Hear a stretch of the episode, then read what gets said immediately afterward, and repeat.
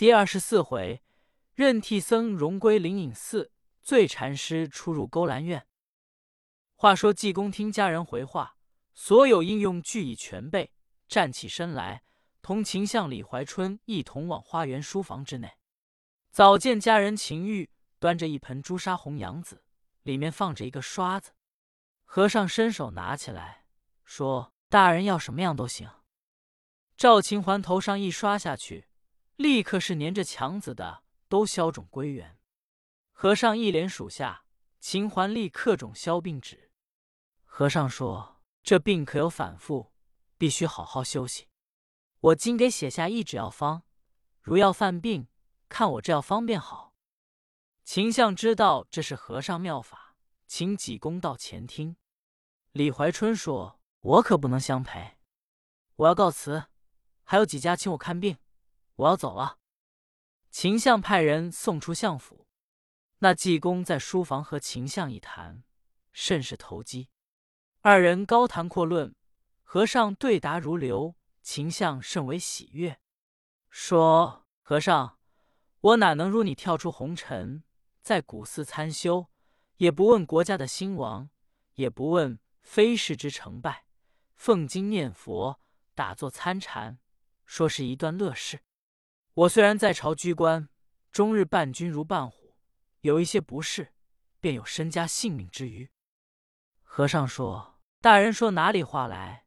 大人官居宰相，位列三台，在左里呈现，参赞话语之才，一人之下，万人之上，查理安民。”秦相说：“哎呀，和尚，你提要提那当朝一品，位列三台。”不提当朝一品犹可，一提起来更觉心中发慌。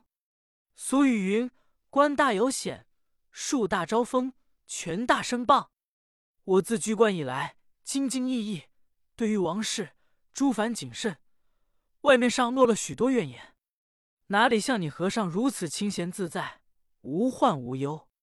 常言说得好：“铁甲将军夜渡关，朝臣待落五更寒。”山寺日高僧未起，算来名利不如闹。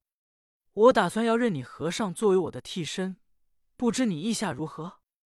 和尚说：“大人既是愿意，我和尚求之不得。”正在说话之间，外面家人进来报告：“大人，公子爷病又犯了，脑袋照就大了。”和尚说：“我也不用去，你叫他打开我那药方瞧。”照那药方行事，他自好了；若不依我那药方行，他的病势越来越重。家人赶忙回西院去告诉秦环。书中交代，秦环他病好了后，便想起王兴夫妻，问家人：“我的美人在哪里？”秦玉说：“丢了。”秦直说：“好东西，你们敢把我美人放了，那可不行。”方一着急，脑袋呼呼又长起来，吓得家人急向西院里回报相爷。只才听得和尚一说，家人回来告诉秦环。秦玉道：“公子爷，方才和尚说的话，叫你照那药方行事，并自号了。”秦环说：“快把药方拿来，我瞧瞧。”家人连忙呈上去。秦环打开一看，上面写的是。自身有病自心知，身病还需心药医。心若正时，身亦静；心生还是病生时。秦环一看，心想：哎呀，我这病都是自己找的，我抢掠人家的妇人，作恶多端。我由此要改行为善，我这病就可好了。想到这些，脑袋呼呼就小了。家人连忙来至东院报告相爷：公子爷的病。一念和尚的药方就好了。秦相说：“很好，汝等要好好服侍公子爷。”家人答应去了。只见东府家人进来说道：“夫人得了转风疼的病，满床乱滚。”秦相说：“知道了。”圣僧，你可会治转脑风？和尚说：“夫人必是错说了话了，不然不能得这样病症。”我去看看。秦相说：“夫人也来说什么啊？是了，昨夜是那里闹鬼，我做了一梦，见老太师回煞归来，劝我良言。我醒来就要传于大悲楼止公，把众和尚放回。夫人说：“这不过是心头想罢了，把我的善念打断，少时就闹起鬼来了。”济公说：“我去照定夫人一抓就好。”秦香同和尚到东院内宅上房。听见屋中咳声不止，和尚说：“夫人，不要着急，我来管待立时就好。”说完，口中念念有词，冲定房中一抓，立刻夫人里面好了。和尚说：“大人，你看好不好？”秦香莲说着：“好，好。”济公说：“我会神仙一把抓，一抓就好，抓出来还得纳出去。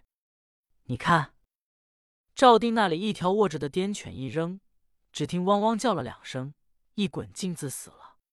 秦相说：“好厉害！错说一句话就得转脑风。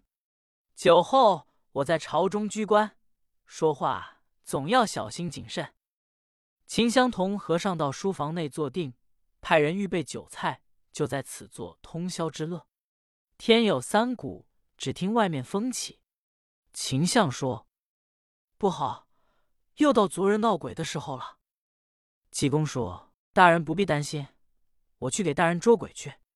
我和鬼打在一处，千万不可管。”和尚出去了，只听到外面和尚说：“好鬼，好鬼，把我吃了，我去和你一死相拼。”秦相在屋内一听，心中大为不安。后至天色大明，出去一看。只见那边和尚躺着不动，叫家人过去把和尚唤醒，到了里面坐下。秦相说：“和尚，我这里给你换换衣服，送你荣归庙宇。穿家人去到外面，给和尚买增衣鞋袜。”家人答应。去不多时，给拿了三身僧衣，都是上好之物：一身黄云缎的，一身白缎绣花的，一身蓝缎子的，三身连鞋袜。一百二十两。秦相派书童侍候和尚沐浴更衣，济公头一回洗脸换上衣服，到了书房坐了。秦相把和尚银的银两给他对好，派家人把自己所乘之马备好，打全班执事，送和尚荣归故庙便了。和尚说：“大人，可贺我与大人缘浅，相见已晚，离别甚速。今日一分手，不知何年才能相见。”秦相说：“和尚，你乃时愿来只管来，这也不是离着干山万水，我正要无事和你盘桓盘桓。”济公说道：“和尚要常到大人这里来，大人，我那里有些门包。”秦相吩咐把门工叫进来，不多时，十几个家人都来，站在书房以外。大人说：“济公是我本阁的替僧，乃是来不问我有什么公事。”不许阻他，须回我知道。那些家人连声答应。是是，奴才等紧依命。济公道：“这几个人，我和尚要赏他几个钱，大人意下如何？”秦相知道和尚有用到的几万银子，必是做个减。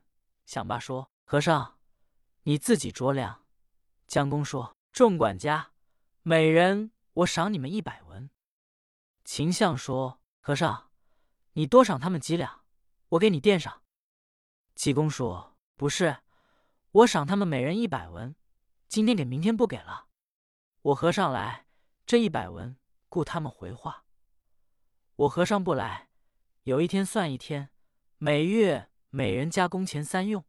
大人，你替我垫上吧。”秦相说：“是了。”和尚这才告别。秦相派二十家人护送。传我的唐玉，所有各安官寺院必须跪接跪送。他乃是本阁的替僧，送他荣耀归庙。众家人答应，外面备马。和尚告别秦相，出了相府上马。家人打着银马，头前面排锁跟骑罗伞扇，赶退闲人。街市上看热闹的人就多了，都要来看秦丞相的替僧。和尚骑马来至灵隐寺，鸣钟擂鼓，聚集众僧。济公先叫监寺的过来，我后面有银子，你给称五十两一封，二十封，十两一封。和尚就嚷：“谁来红钱？”由那边过来一大汉说：“和尚，我给你扛。”和尚说：“你心坏了，不叫你扛。”和尚叫些穷人这个扛三吊，那个扛二吊，大众一分，还剩下五吊。和尚说：“叫那大汉扛着吧。”大汉扛起来，趁乱就跑。和尚不追。众人说：“和尚，把钱扛到哪去？”和尚说：“随便吧。”众人各自散去。和尚找胡同一蹲，那大汉扛了五吊钱，跑了十七条胡同。和尚过去一把将大汉揪住。不知后事究竟如何，且看下回分解。